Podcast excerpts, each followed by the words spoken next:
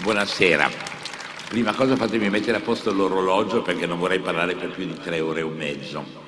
Quindi sono le 21, aspetti un attimo che qui, eh, 21 e 25 esattamente, grazie. Un po' di ritardo è necessario. Mm, eh, no, perché è un fatto accademico, cioè se il quarto d'ora accademico non c'è, va, decade la figura.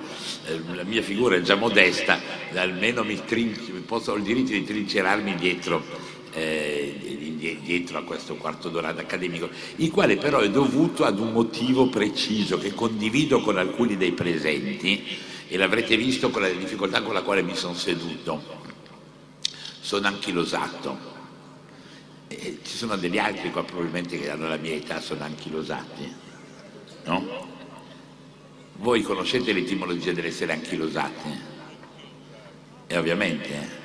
il papà di Enea, Papadini ne è il primo grande anchilosato della storia, infatti non riusciva a muoversi e, e questa rappresentazione formidabile che ne fa Bernini eh, all'inizio del Seicento è di eh, questa figura patetica e potente di Enea che si porta l'anchilosato sulle spalle. Allora, questo, infatti questa serata è dedicata a tutti gli anchilosati del mondo intero. Cioè, incontriamoci franchi losati, ho visto che non sono l'unico, gli ancolosati arrivano leggermente in ritardo, è per questo che Enea li prende sulla spalla e li porta via. Ma in realtà la, eh, faccenda, la faccenda di Bernini e dell'anchilosato corrisponde ad una mutazione della cultura che è uno specifico della nostra lingua italiana del vedere, del parlare, del sentire. Sono tornato ieri, ero ieri a Montefalco. A Montefalco c'è una bellissima eh, piccola chiesa francescana che corrispondeva a una comunità di francescani che si era articolata lì nel 400 dove Benozzo Gozzoli a metà del 400 fa una sorta di replica eh, della eh, grande stesura degli affreschi di Giotto d'Assisi. Montefalco e Assisi sono poche decine di chilometri di distanza, ma fra Assisi e Montefalco è avvenuto il grande, il grande boom di successo dei francescani, cioè sono passati dall'essere prima quattro gatti, quella della Porziuncola, poi i famosi 500 o 1000 della prima convention che fa eh, Francesco prima di morire, ad essere eh, nel 400 una potenza internazionale mondiale di centinaia di migliaia di aderenti il loro messaggio diventa un messaggio stabile. Eh, in fondo a questo ciclo di affreschi eh, e sotto il ciclo di affreschi sono indicati quelli che sono già allora la hit parade dei francescani, cioè i più noti, quello che è diventato papa, quello che è diventato imperatore, e poi molti che sono anche terziari, cioè che non sono diventati francescani veri e propri, ma che hanno in un qualche modo aderito alla faccenda e eh, non si vede bene perché non si vedono più i titoli, però proprio sotto la porta del coro che dava accesso alla parte posteriore dell'edificio ci sono tre iperlaici. E questi tre iperlaici sono Dante, Giotto e Petrarca, tre partecipanti al mondo francescano. Tre rappresentanti anche però della mutazione linguistica dell'italianità e eh, tra i fondatori di, della nostra identità moderna, come diceva sempre il mio amico Antonio Paolucci con questa sua fantastica enfasi che sta fra Romagnolo e Fiorentino, lui non è d'accordo, cane che abbaia, però non è grave, con questa sua enfasi eh, un po' romagnolo, un po' fiorentina, diceva in fondo Giotto ha fatto ciò che Dante ha fatto nella lingua, ha inventato la nostra sensibilità moderna. E la nostra sensibilità moderna è oggettivamente una sensibilità che accetta un fenomeno nuovo rispetto alla classicità e rispetto a quello che è il medioevo precedente, è la sensibilità del pathos. Cioè l'Italia si fonda sulla cultura del pathos e questa cultura del pathos ha una sua origine in parte concreta, in parte arcaica, eh, basta guardare eh, in fondo alla differenza radicale fra l'estetica latino-romana e l'estetica greca, cioè l'estetica latino-romana mh, celebra dei percorsi comportamentali che un greco antico non avrebbe mai tollerato. Eh, celebra la fisicità, celebra l'obesità in alcuni casi, celebra la vecchiaia, celebra l'esistere, celebra il pathos umano. Io lo faccio risalire a delle cose ancora più arcaiche probabilmente e mi, sono, mi ha colpito molto un giorno di rivedere uh, un piccolo oggetto che è conservato nel museo del, di Piacenza, è detto il fegato di Piacenza. Non è una ricetta gastronomica, cioè come c'è il fegato alla veneziana. No, il fegato di Piacenza è un piccolo oggetto di bronzo di cui si conosce un parallelo solo in, al British che viene da Babilonia ed è uno strumento divinatorio eh, che serviva ad interpretare il fegato quando veniva estratto dalla pecora viva. Allora lì guardando il fegato di Piacenza mi è venuto come una sorta di illuminazione, ho detto ma come sono diversi i romani dai greci antichi? Cioè se avessimo chiesto a un greco antico, di quelli tutti chic che andavano alle Olimpiadi essendosi coparsi d'olio con il corpo perfetto, gli avessimo chiesto di aprire una pecora, mettere le mani dentro nella pecora ancora calda, estrarre il fegato per vedere cosa pensavano gli dei, il greco antico sarebbe svenuto. Il romano no, lo trovava assolutamente naturale, cioè c'è una distinzione profonda nella, proprio nelle radici più antiche delle nostre culture fra una sorta di rozzezza e grevezza comportamentale espressionista che nulla ha a che vedere con il greco che era altrettanto carogna per un certo punto, però questo greco antico aveva una sua visione delle cose che necessitava oggettivamente e costantemente una sorta di equilibrio della perfezione. Noi siamo il popolo dell'imperfezione. Siamo il popolo dell'imperfezione siamo il popolo del pathos. Questo ci distingue dagli altri. E questo è ciò che si ritrova appunto se si va a vedere quella descrizione dei tre eh, sostenitori di Francesco a un secolo dopo la sua morte, così come vengono recepiti dalla cultura francescana, che sono Giotto, eh, Dante e Petrarca. Cos'hanno di caratteristico loro? È che sono tre eh, celebranti, sono tre sacerdoti del pathos, cioè della fisicità. Giotto è il primo artista nella storia delle arti che fa vedere uno che piange, che fa vedere uno che grida, che fa vedere uno che soffre. Petrarca la sofferenza la porta a dei livelli molto più raffinati di sensibilità preromantica, eh, di equilibri mentali, però lo porta anche lui, questo suo percorso verso una dimensione del sentire che nulla ha a che vedere con gli equilibri del passato, e Dante riassume il tutto in una sorta di suo pathos formidabile dove eh, dalla narrazione degli amori condannati alla narrazione delle pulsioni umane pervertite all'esaltazione del sublime invece della redenzione, tutto si mette insieme in un mondo dove il sentimento conta moltissimo. Noi siamo gli inventori del sentimento moderno, cioè, questa è una cosa bizzarra ma è una roba italiana. E in questa invenzione del sentimento moderno oggettivamente il mantovano che per primo ha lanciato la sfida, cioè il Virgilio, ha giocato un ruolo centrale, sicché oggettivamente quando Dante pensa alla sua guida per andare a fare il giro nei cerchioni, con tutti quelli che poteva scegliere, e ce n'erano tanti fra i quali poteva scegliere, sceglie proprio lui, il Mantovano.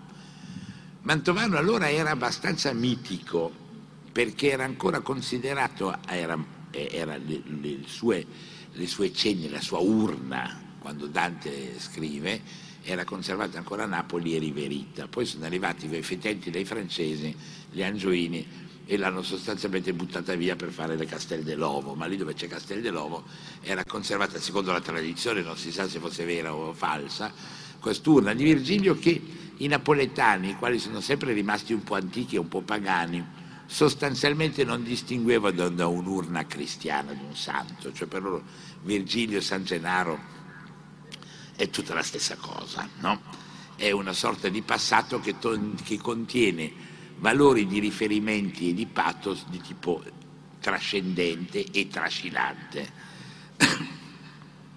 così nasce la figura di Virgilio e così nasce anche la figura di una realtà nuova che è la realtà della, eh, de, dell'appassionamento.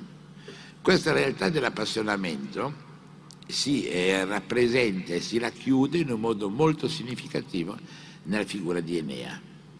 Cioè Enea è il primo eroe che ha sentimento, ha pathos, ha affetti, la Vinia Venete finisce poi sulla sponda, sulla sponda laziale. Vecchio dibattito aperto, altro oggetto da andare a vedere, altra grande pittura parentale da andare a vedere è quella di Tarquinia, dove nel palazzo comunale a metà Cinquecento si fa questo albero genealogico dei, eh, dei, dei, re di Roma, cioè dei Tarquinensi, si dice il primo di tutti, i quali discendono tutti da Enea. Cioè l'Italia si definisce nel Cinquecento come un paese che discende da Enea, discendendo da Enea, discende da quella sensazione del patto, da quella sensazione della, della fisicità, no? della fisicità e del sentimento e di una serie di cose che nulla hanno a che vedere con quell'altro mondo che è quello molto più equilibrato greco e che poi riprenderemo nell'ambito rinascimentale, che è quello ovidiano. Ci sono due grandi citazioni della cultura quattrocentesca che si oppongono, è quella virgiliana da un lato e quella ovidiana dall'altro, sono due cose completamente diverse.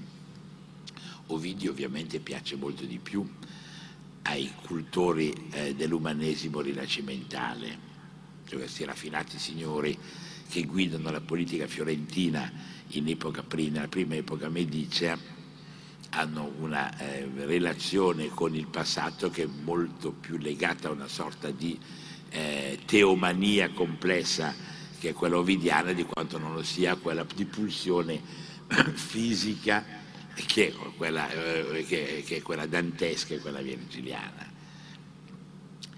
Gli uomini che eh, inventano il mito nuovo, quelli che stanno dietro al Botticelli che dipinge la nascita di Venere, sono dei cultori di un'antichità greco-maniacale dove in fondo il sentimento è marginale e tutto il 400 rimarrà un 400 a sentimento marginale. La grande rottura avviene, avviene immediatamente dopo, avviene quando eh, Michelangelo comincia a inventare un'altra pulsione rappresentativa che è in parte fisica, che è in parte teosofica, che è in parte di pulsione e in parte di sentimento. Mette insieme, raggruppa il tutto e dove si forma lui? Si forma nelle scuole medici fiorentine dove si celebrano degli altri riti, degli altri miti e lui nei suoi testi diventa un dantologo appassionato, riprende i suoi lo cita, sono dei casi, degli esempi straordinari delle citazioni michelangelesche di Dante e ritrova lì ancora una volta il senso molto forte del pathos, che è quello che accompagna oggettivamente il suo modo di scolpire, il suo modo di vedere quella trasformazione è la trasformazione della fisicità, è la trasformazione dell'italianità. E l'Italia costantemente andrà, quando deve rifondarsi, andrà a ricercare questa sorta di curioso mondo del sentimento e del pathos, cioè se si dice che è fondata su qualcuno, è fondata su Enea, grande balla del, del Cinquecento, se si va a ricercare le radici storiche, sono ancora una volta le radici storiche eh, della nostra mutazione linguistica, quella francescana, e ogni volta che si ripropone un tentativo di essere, andiamo a riprendere quel percorso lì. Detto da queste parti del mondo viene facile perché basta pensare alla musica di Giuseppe Verdi. Cioè ogni volta che vogliamo rifondarci, riessere, dobbiamo ritrovare una sorta di densità eh, comportamentale psicologica che è quella, della, della, che è quella che possiamo chiamare l'ultima derivazione di Enea. Allora questo permette di fare un ragionamento su una sorta di curioso meccanismo eh, sismografico che sta all'interno dell'evoluzione complessiva delle culture occidentali, dove noi tendiamo sempre fra due poli estremi. Da un lato abbiamo un polo che potremmo chiamare classicista, e dall'altro lato un polo che proviamo a definirlo genericamente romantico, però forse è meglio che definirlo romantico, è un polo anticlassicista, nel quale definire l'anticlassico non viene mica tanto facile, cioè eh, classico si può definire, l'anticlassico è più difficile, si potrebbe definire con una parola un po' inelegante che è surgivo, Cioè ci sono delle cose che stanno proprio nelle viscere, che non stanno nella citazione. Eh, e questo mm, meccanismo proprio così viscerale ricompare talvolta ed è quello di Enea. No. Che cos'è il classico come prima cosa? Cioè, noi lo usiamo molto, un termine che usiamo regolarmente, si dice un classico cretino per esempio, no? però si dice anche una scarpa classica, si dice la musica classica, cioè, allora fra un cretino, la scarpa e la musica, eh, quali sono le distinzioni di concetto? Che cos'è il concetto di classico? Il concetto di classico ha un'origine in un qualche modo molto eh, particolare perché è quella che dà a Olio il famoso retore romano del secondo secolo, quando dice nella formazione della retorica per diventare un buon retore, cioè per poter tenere bene un'assemblea, per fare un discorso d'avvocato, per un discorso politico, oppure per scrivere anche, sono fondamentali le eh, capacità di riferirsi ad alcuni testi del passato. Questi testi del passato sono quelli della classis. Mm, non, si, non, non si capisce niente. Cos'è la classis per la Roma antica? La, la, Roma, la Roma, antica nella, fino in epoca repubblicana, poi ne rimangono tracce anche in epoca imperiale, divide la società in una serie di classi. La classe prima è quella che dà il contributo maggiore e che entra quando si fanno le riadunate per la vita militare, dove ci sono i cavalieri, i, i poveri disperati che vanno a fare i legionari, quelli altri che entrano nella classe 1 per eccellenza. Cos'è la classe 1 per eccellenza? Quella che ancora l'impero di oggi applica come classe. L'impero di oggi sarebbero gli Stati Uniti. No? Ancora oggi nel mondo militare gli Stati Uniti hanno una classe prima, sono i Marines. I Marines sono la classe prima dell'esercito, eh, dell'esercito romano antico e eh, questo concetto della, eh, del, de, della classis che serve a definire eh, dell'esercito e per i quali abbiamo ancora oggi tutti i porti di Santa Polinare in classe, no? Mm, sono ancora lì, sono la marina, i marines sono i meglio, è la classe prima. La classe prima è di esempio comportamentale per gli altri. Il libro classico per Ario Gello è quello che esattamente sta come i Marines rispetto al, alla, alla fanteria, è l'esempio che va seguito per poter scrivere decentemente. Cioè uno scrittore bravo, un artista, un creativo, poi lo sarà molto per l'arte figurativa e parecchio anche per l'architettura, è classico in quanto segue un elemento, segue un'indicazione già data che gli fa da gabbia formativa. Questo percorso della classicità da noi torna fuori regolarmente. Alcuni anche dei grandi, anche degli alternativi, seguiranno percorsi classici.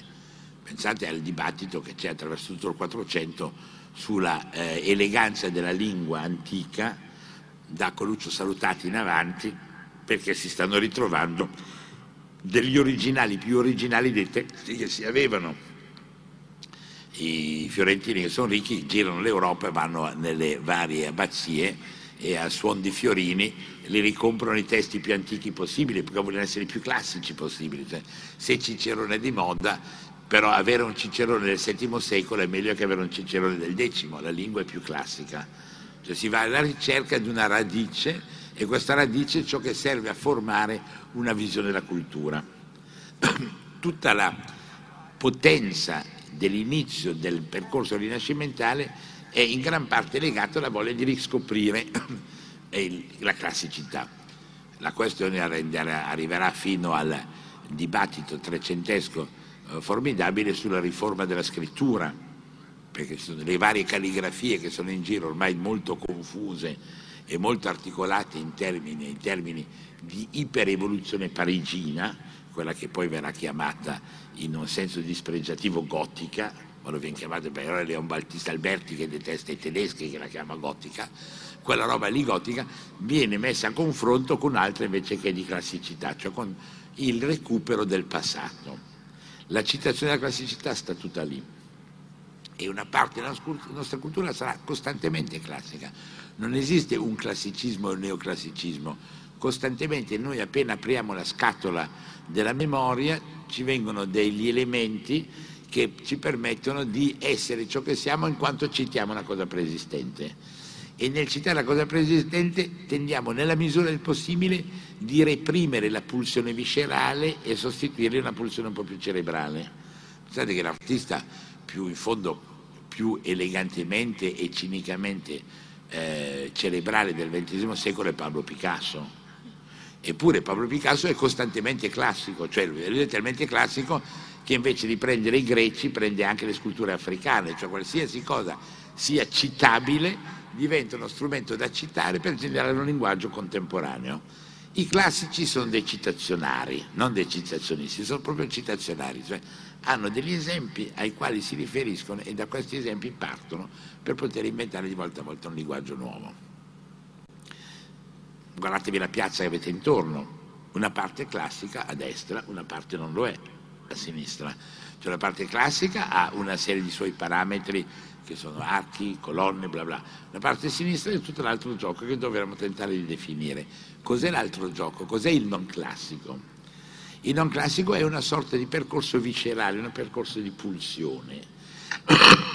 Questo percorso di pulsione è difficile definirlo perché ciò che corrisponde è ciò che unisce l'umanità.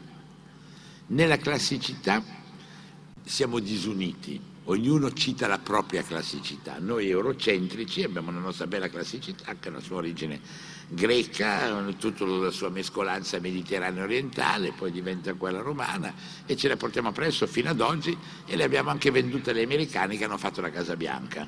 Mm? Tutto questo percorso che inizia in fondo lì all'Egeo finisce a Washington ed è il lungo, lungo, lungo filo della classicità.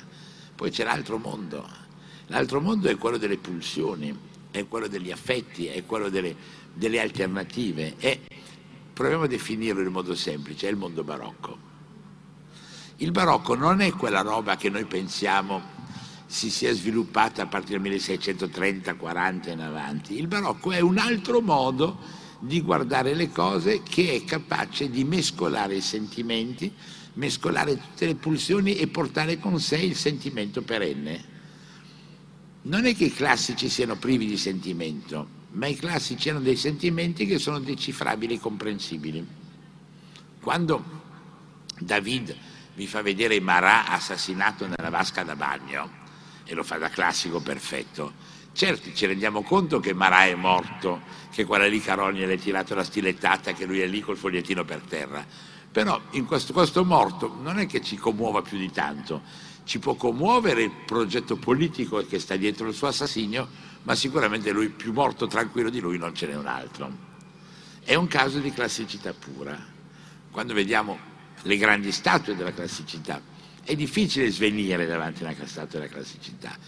L'altro mondo invece è il mondo della pulsione. Il mondo della pulsione è il mondo, è il mondo di Enea, è il mondo dove rispetto a una citazione di parametri estetici si propone una liberazione delle forze che stanno nella pancia di ognuno, che sono le forze del sentimento. E sono queste forze del sentimento che rendono Enea un personaggio a parte, lo rendono particolare e lo rendono anche un po' disordinato, cioè non è che lo possiamo definire con attenzione.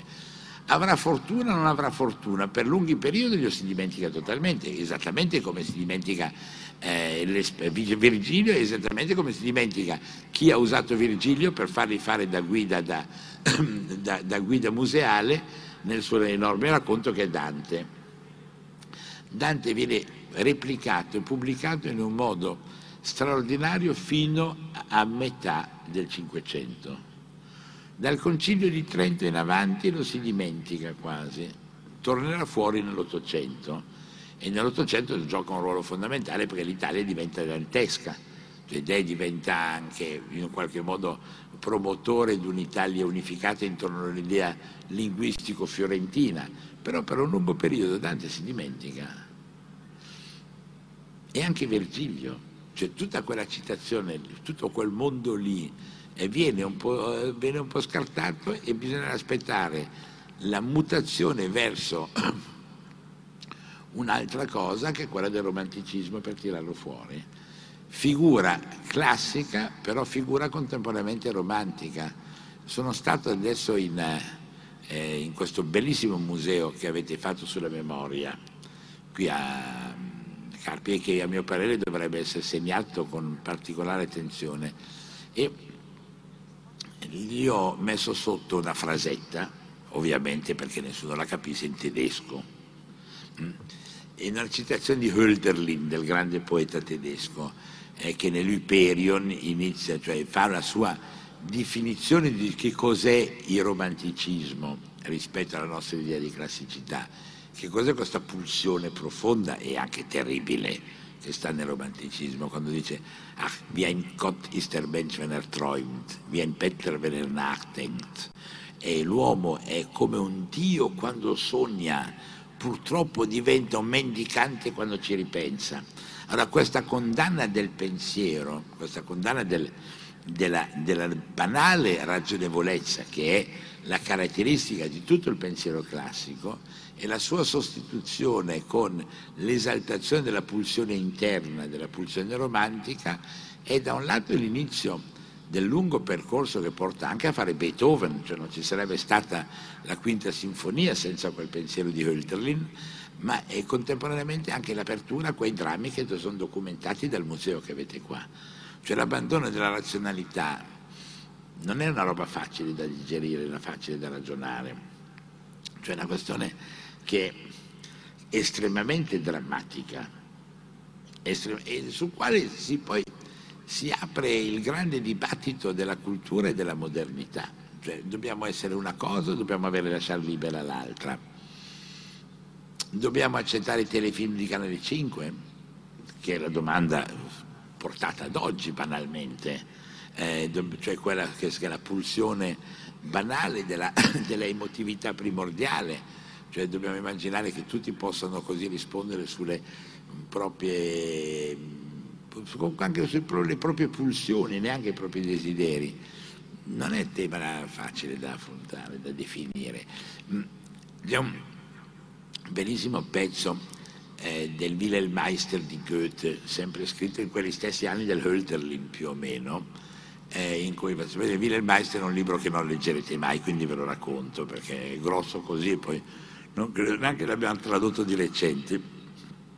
È, la, è il primo, in fondo è il primo romanzo di formazione occidentale, quei romanzi dove si racconta come si diventa un'altra cosa, no? inizia con lui e eh, va a finire con Henry Miller quando fa i suoi romanzi sulla eh, vita newyorchese degli anni venti, è la lunga storia della formazione. Bene, è la, è la storia, il Willem Meister è la storia di un um, ragazzotto di provincia che sogna di fare teatro eh, e lo fa guardando da giovane nel buco della serratura un'attrice di cui si innamora immediatamente, però che ovviamente non porta a nessun risultato perché lei è molto più grande di lui, è un ragazzotto. Poi alla fine raggiunge il suo desiderio e finalmente diventa direttore di un teatro non importante, di un teatro di provincia, piccolino, eh, mettiamo a Galarate, no? Una Galarate tedesca per finisce Galarate e a Galarate si apre subito un dibattito molto serio perché quelli di Galarate vorrebbero i legnanesi che fanno spettacolo in lombardo, così piacerebbe anche a Bossi. E, invece lui no, cioè lui sogna Shakespeare, cioè sogna un altro mondo. E su questo poi si apre il dibattito in consiglio comunale, c'è anche il sindaco presente, dicono ma cosa dobbiamo fare l'uno o l'altro, dobbiamo fare i legnanesi o, o, o l'Amleto? E lui le risponde in modo straordinario, dice non gli daremo ciò che loro vogliono ma ciò che debbono avere. È bella frase, è la frase della classicità, cioè la classicità è quello che ti dice quello che devi avere. Bella frase però molto teorica perché in quell'affermazione di Goethe c'è il meglio e il peggio di ciò che sarà la cultura dell'illuminismo. Dipende da chi decide. Se dobbiamo essere figli di una citazione perenne del nostro passato e della nostra classicità, se eh, Enea ci deve rimanere lì perché ci ricorda Virgilio, dipende da chi guida la società, perché se la guida quello lì con i baffetti che faceva in bianchino prima, si finisce nel museo che avete qua. Cioè gli hanno dato ciò che dovevano avere. Se invece eh, si prende una strada diversa, si prende una strada un po' più evoluta, un po' più, eh, direi, un, un po' più elitaria, si riesca anche di non caderci in quella tentazione. Ma è, è corretto, è, è, corretto immaginare che il, mm, il mondo della, del, della, dell'imposizione, della citazione delle, del, del meglio di quelli che sono appunto i, i, libri classici di Aglio Gelio, gli autori che bisogna aver letto per poter scrivere, dibattere correttamente, eh, come si diceva già nel secondo secolo, siano la strada corretta, oppure è meglio seguire l'altra strada, quella della pulsione. Tutto il dibattito dell'arte oggi sta in questi termini, è posto in questi termini, cioè dobbiamo capire se quello che intendiamo esprimere debba essere il risultato di un passato che abbiamo digerito, assimilato però che riproponiamo e quindi se l'immagine di Enea è un'immagine che ci serve ancora perché è quella citazione che ci permette di avere una concezione del mondo nel quale viviamo, oppure no, l'alternativa è molto più eh, semplice, quella di pensare che la pulsione sia la risposta. Non c'è una eh, scelta precisa, è la società che decide di volta in volta è l'ambiente culturale che lo decide. Abbiamo avuto momenti formidabili eh, dell'uno e momenti formidabili dell'altro. Se dovessimo guardare la storia con un po' di attenzione, vedremmo che gli ultimi 6-7 secoli sono costantemente un bilancino fra l'essere classici e l'essere romantici, cioè fra il tentare di inventare ex novo e il tentare di andare a cercare delle cose che siano già citate. Cosa vuol dire l'inventare dal profondo? A sua volta diventa una questione molto complicata. Cioè l'inventare dal profondo è un fatto locale o è un fatto che tocca l'umanità? Quando Brancusi fa la sua colonna che non cita più niente, è totalmente sua e viene dal suo stomaco, non ha nessun riferimento, non c'è nessuna statua antica in cui c'è la colonna come la colonna infinita di Brancusi che va verso il cielo, eh, già nel 1910. Cosa sta facendo? Sta facendo un'operazione di tipo puramente eh, intrinseca, puramente profonda e viscerale, certamente, oppure sta citando? Io ho sempre pensato che stesse facendo una cosa viscerale, finché non è mai capitato di vedere una mostra straordinaria sulle tribù mocce, che sono le, delle tribù del Perù, che nell'undicesimo secolo hanno fatto la stessa scultura che aveva fatto Brancusi. Allora ho detto, allora la teoria non sta più in piedi.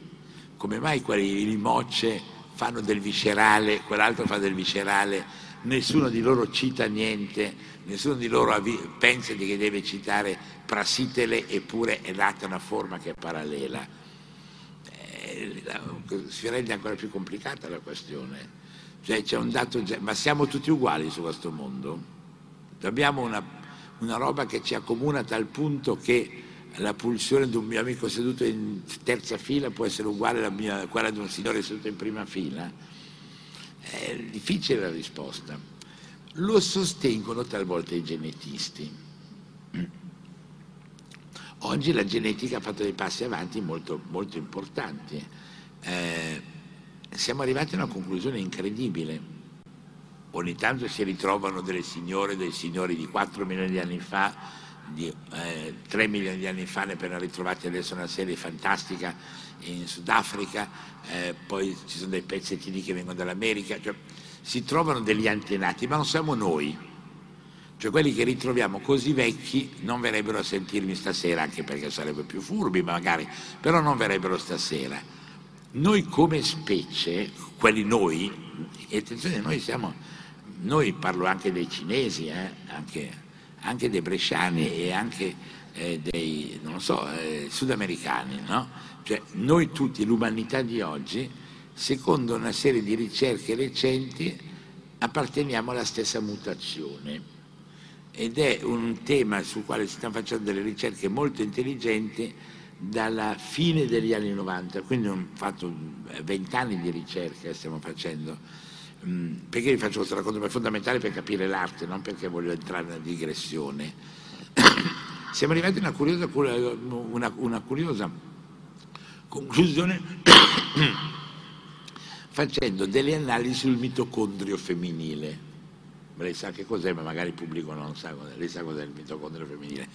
Mm, allora, noi abbiamo una serie di caratteristiche genetiche eh, che sono quelle che vengono dalla nostra, cosa che c'è, rende paralleli alle galline, alle scimmie e anche ai pesci eh, palla, che sono l'incontro dei, eh, della rottura dei cromosomi nella fecondazione dell'uovo, per cui ogni individuo è la sommatoria delle, delle, delle, dei risultati statistici di incroci con numero infinito di possibilità. Però c'è un elemento che rimane stabile, che è quello della membrana dell'ovulo, quella non cambia, cioè la membrana di una femmina è figlia della membrana di un'altra femmina che è figlia della membrana di un'altra femmina.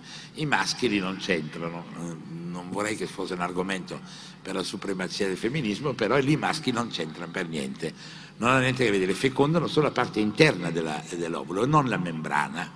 La, la, eh, la membrana è teoricamente stabile.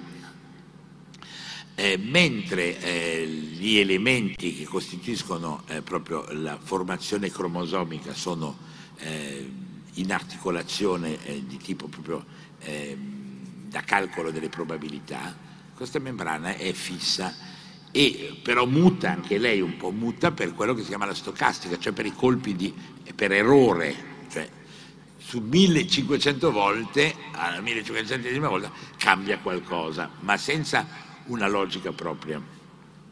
Bene, più passa il tempo, più cambia. Quindi più un gruppo eh, etnico è antico, più è cambiato. Da ricerche fatte attraverso eh, il globo terrestre intero si è scoperto per esempio che gli svedesi sono di ieri mattina e si è scoperto che i più vecchi di tutti, in assoluto i più vecchi di tutti, sono nel nord del Chad e non sono molto vecchi, hanno 180.000 anni. Allora, 180.000 anni è successo un fatto strano, è mutato un individuo che probabilmente prima si grattava la testa come una scimmia. La mutazione di questo individuo ha generato noi tutti, discendiamo tutti da quell'individuo lì. Il tema piace moltissimo ai creazionisti, piace anche un po' alla Chiesa, ma soprattutto scientificamente è molto interessante perché ci rapporta tutti ad avere dei riflessi condizionati paralleli. Cioè tutti quanti quelli che abitano il mondo hanno una sedimentazione mentale che ha seguito un percorso analogo. Se così è, il mitocondrio tra l'altro corrisponde, io mi ero occupato di questa cosa per motivi banali, perché ero molto amico di un gruppo di ricerca che si stava occupando alla fine degli anni 90 delle eh, malformazioni prenatali dovute eh, a o a, proprio a fenomeni mitocondriali e che generavano poi differenze nella reattività caratteriale. Hm? Eh, cioè maggiore aggressività, maggiore depressività, cioè non, non sull'intelligenza, proprio sulla, sul feeling. Beh, se discendiamo tutti dallo stesso, conteniamo ognuno di noi una stessa memoria della pulsione istintuale. Cosa vuol dire da un punto di vista artistico? Vuol dire che in realtà quella colonna di Brancusi, che ho ritrovato uguale nella tribù Mocce, viene così banalmente dal fatto che abbiamo la stessa bisnonna. La stessa bisnonna ci ha portato in una stessa direzione.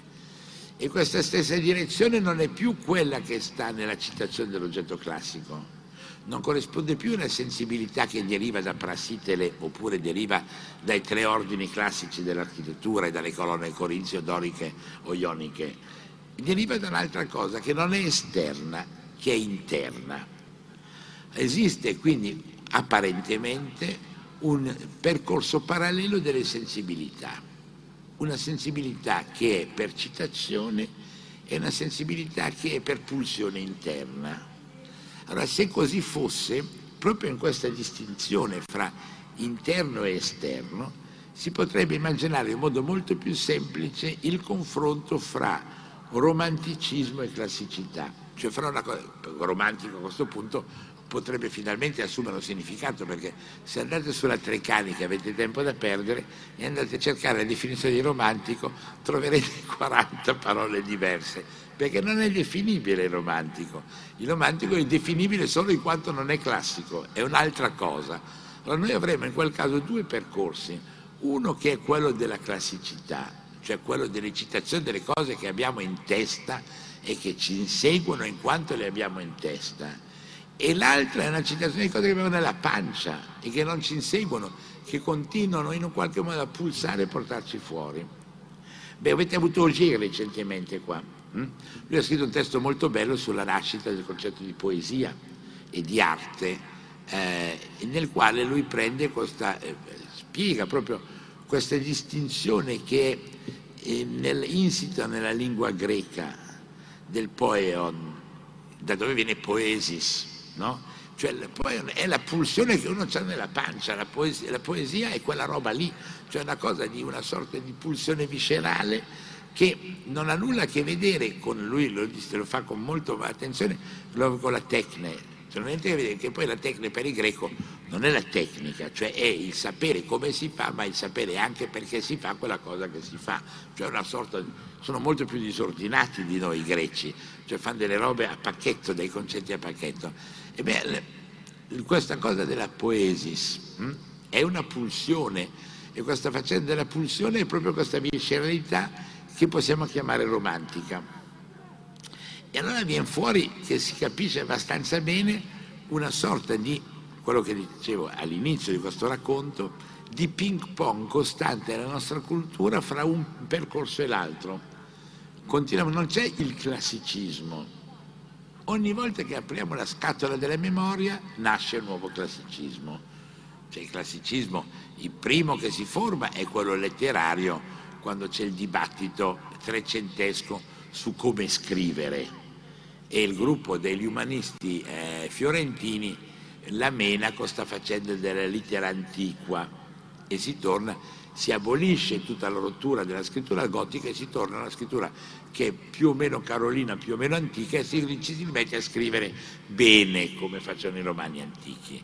Ed è il primo momento di, in qualche modo, siamo al 300 di, eh, di classicità. Poi c'è la classicità di Leon Battista Alberti che vuole rivedere il modo di costruire del passato. Poi tutte queste classicità si seguono, ma ogni volta che si riapre la cornucopia bizzarra viene rovesciata con il contenuto della memoria, si torna ad essere classici. Succede così quando poi eh, vanno eh, fra i re di Napoli per far cassa, scopre che è fantastico vendere le robe che hanno appena trovato fra Ercolano e Pompei ed è un altro pezzo del passato che salta fuori, un'altra citazione, si torna classici, neoclassici, ma lo si fa fino addirittura fino alla fine dell'Ottocento, fra l'iniziale dell'Ottocento e il Novecento, quando viene, viene, fatta la scoperta formidabile del, del, del, Tempio di Olimpia, il quale non ha più niente a che vedere con quel classico chic e fine che si trova a Pompei e che ha determinato lo stile Luigi XV, ma è un'antichità ancora diversa, sono tutti muscolati, hanno tutti la mascella e questo mondo di mascelle invade l'Europa, lo fa Hödler, lo fanno i tedeschi, lo fanno gli scultori, cioè diventa un pezzo di storia. E noi ci capita la maggior fregatura è che lo fa anche Mussolini. Cioè, Mussolini ha avuto successo perché hanno scoperto Olimpia. Adesso esagero ovviamente, ma la figura così, cioè la pubblicità, Mussolini è figlio della grande comunicazione di massa eh, e il prototipo della faccia mussoliniana eh, di cui poi avrete dei paralleli, perché andate a prendere i fumetti americani degli anni venti, quelli col mascellone ci sono anche lì, ma i primi mascelloni sono quelle pubblicità, del, della, le pubblicità delle lamette da rasoio sulla Domenica del Corriere, cioè la fisicità di fortuna di Benito diviene dal fatto che lui entra in un modello classico esistente. Quindi noi abbiamo una serie di neoclassicismi perenni, pensate, non so, alla Renato Raschel, diventa un prototipo, no? i prototipi generano delle conseguenze. Eh, Gino Bramieri diventa un prototipo, sono due prototipi della comunicazione, uno parla lombardo l'altro è piccoletto. Metteteli insieme e ottenete un prodotto neoclassico, Silvio Berlusconi. Questo esempio banale vi permette di capire cos'è il neoclassicismo perenne che ci insegue. Allora, rispetto a questi percorsi del neoclassicismo, adesso ho detto Silvio Berlusconi perché ormai è già fuori dalla storia, quindi non, è, non, non voglio parlare di politici attuali, parlo di politici storici, eh, ma quelli attuali possono essere analizzati nello stesso modo. Esiste costantemente questo riprodursi del, progetto, classico, cioè Enea torna costantemente, torna costantemente perché fa parte di una nostra sorta di stratificazione, di sedimentazione psicologica e quando il modello gli assomiglia funziona. Hm? Per... e l'altro invece è la pulsione primordiale, la pulsione primordiale è tutt'altra cosa, è più aggressiva, è più dolorosa ed è, è l'altra, però è quella che in un qualche modo serve nei momenti di rivoluzione. La rivoluzione non è mai classica. Hm? Inizialmente sì, Rousseau e Voltaire citano il passato negli stessi anni e pongono le basi di una ipotesi di antichità repubblicana romana che poi lentamente diventerà la ghigliottina. Però non lo fa subito. I veri momenti rivoluzionari sono dei momenti invece in cui nasce un'altra cosa, cioè parte un'energia diversa che è quella della citazione profonda, quella che non è definibile. Non abbiamo più i modelli di riferimento, il modello di riferimento è di nuovo quella della Eva primordiale dalla quale scendiamo e che ci accomuna tutti. Ebbene, allora, rivista così la storia dell'arte, guardate che è divertente, perché? Vi siete mai chiesti, è una cosa che mi ha colpito molto, San Nicola Bari, uno dei monumenti massimi dell'architettura mediterranea del IX secolo e X secolo, ha una serie di capitelli che convivono. Alcuni sono tardo-corinzi eseguiti con un'eleganza assoluta. Si capisce che chi lapicida che faceva quel capitello lì era uno come un califo, si metteva lì velocemente e venivano fuori queste foglie di accanto alla perfezione. Accanto a quello ce n'è uno invece rozzissimo, carico, con la faccia di uno che sgrugna, viene fuori dalle foglie che lì è contemporaneo e che invece è una lingua nuova e alternativa. Quello delle foglie è classico, quell'altro è surgivo, è romantico, è un'altra energia. Questa energia altra probabilmente è quella che viene dall'influenza dei normanni a Bari in quegli anni. I normanni scendono con i loro barconi, con la bestia fuori come figura di, come, come figura di prua, ma corrispondono a un'altra cosa. Questo rapporto fra citazione e pulsione fa parte della nostra storia della creatività ed è lo stesso che ricompare regolarmente, poi ogni volta, ogni po', si rimette ordine, appena si molla il freno torna fuori la bestia, allora si torna, molla il freno e torna fuori l'energia, cioè, in fondo il barocco che cos'è se non quella roba lì? Mm? Eh, tutto era perfettamente equilibrato, Michelangelo ha detto benissimo, una deve essere a timpano e l'altra finestra d'arco, timpano, arco, timpano, arco, timpano, arco, così il mondo andrà avanti per sempre. E arrivano quelli lì, quelli delle aree lì, un paio di emiliani anche, eh, scendono a Roma e dicono no, noi facciamo la roba come ci pare e viene fuori una, una, una radice di ciò che sarà il barocco tutti fanno cose qui, Bernini e Bernini fa l'Enea con l'anchise sulle spalle, oppure quell'altra fantastica che viene rapita con le mani che gli entrano nella ciccia delle chiappe. Cioè rompe tutto l'equilibrio della perfezione e salta fuori una cosa fantastica che è la vita. Non che il classicismo sia privo di esistenza, però è privo di pulsione. E in questo gioco della pulsione della vita, devo dire c'è molto dell'italianità, perché quando si diventa espressivi e quando si abbandonano i modelli, torniamo ad essere in un qualche modo legati alle nostre radici popolari. I tedeschi espressivi fanno paura, eh? cioè, fanno paura, fanno delle robe che gronda sangue, grondano sangue. I francesi espressivi fanno maionese, cioè, grondano altre cose. Gli italiani grondano una loro profonda, curiosa e pulsione energetica che li porta talvolta a dei livelli fantastici. E qual è il momento nel quale ci si rende conto fino in fondo di questo cambiamento?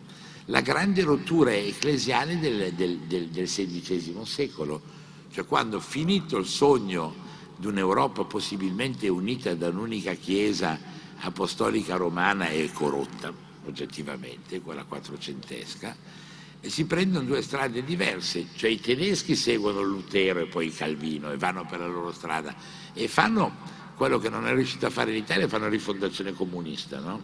Dicono torniamo ad essere veramente tedeschi, quindi per essere veramente tedeschi siamo iconici, siamo musicali Mm? e che abbiamo una serie di caratteristiche che sono le nostre.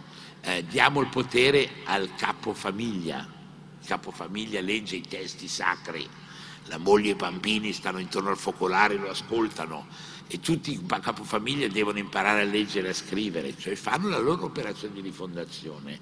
Quella è un'operazione di tipo di pulsione anticlassica per definizione.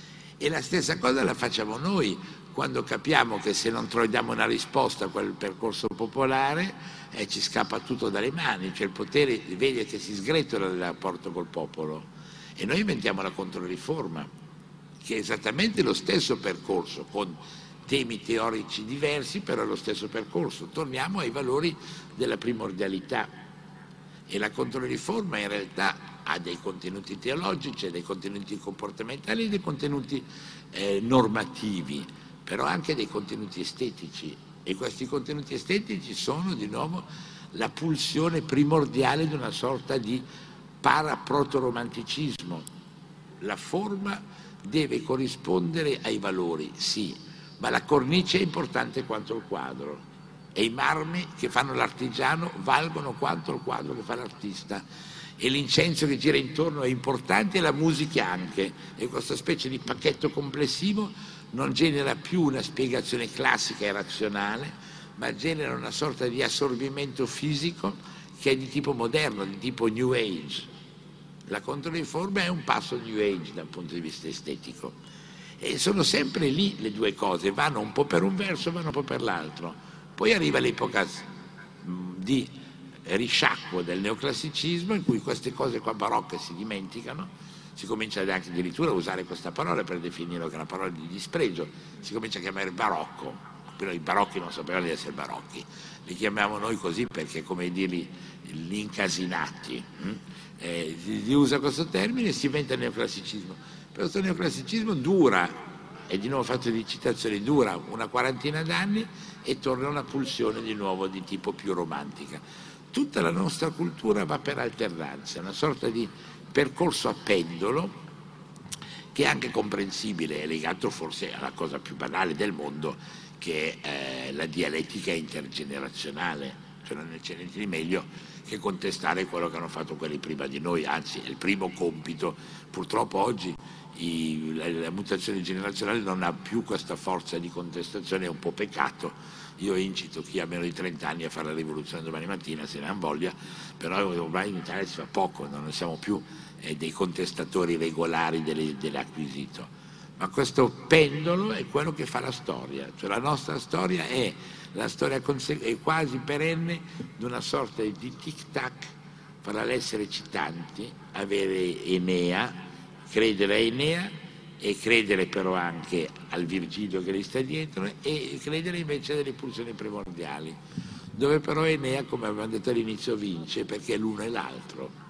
Enea è una citazione, ma anche quello che esce dalle fiamme dell'incendio definitivo della sua madre patria Troia, portandosi il padre anchilosato sulle spalle ed è quello che legittima gli italiani ad essere contemporaneamente un po' classici e sostanzialmente dei viscerali pronti a piangere. Grazie.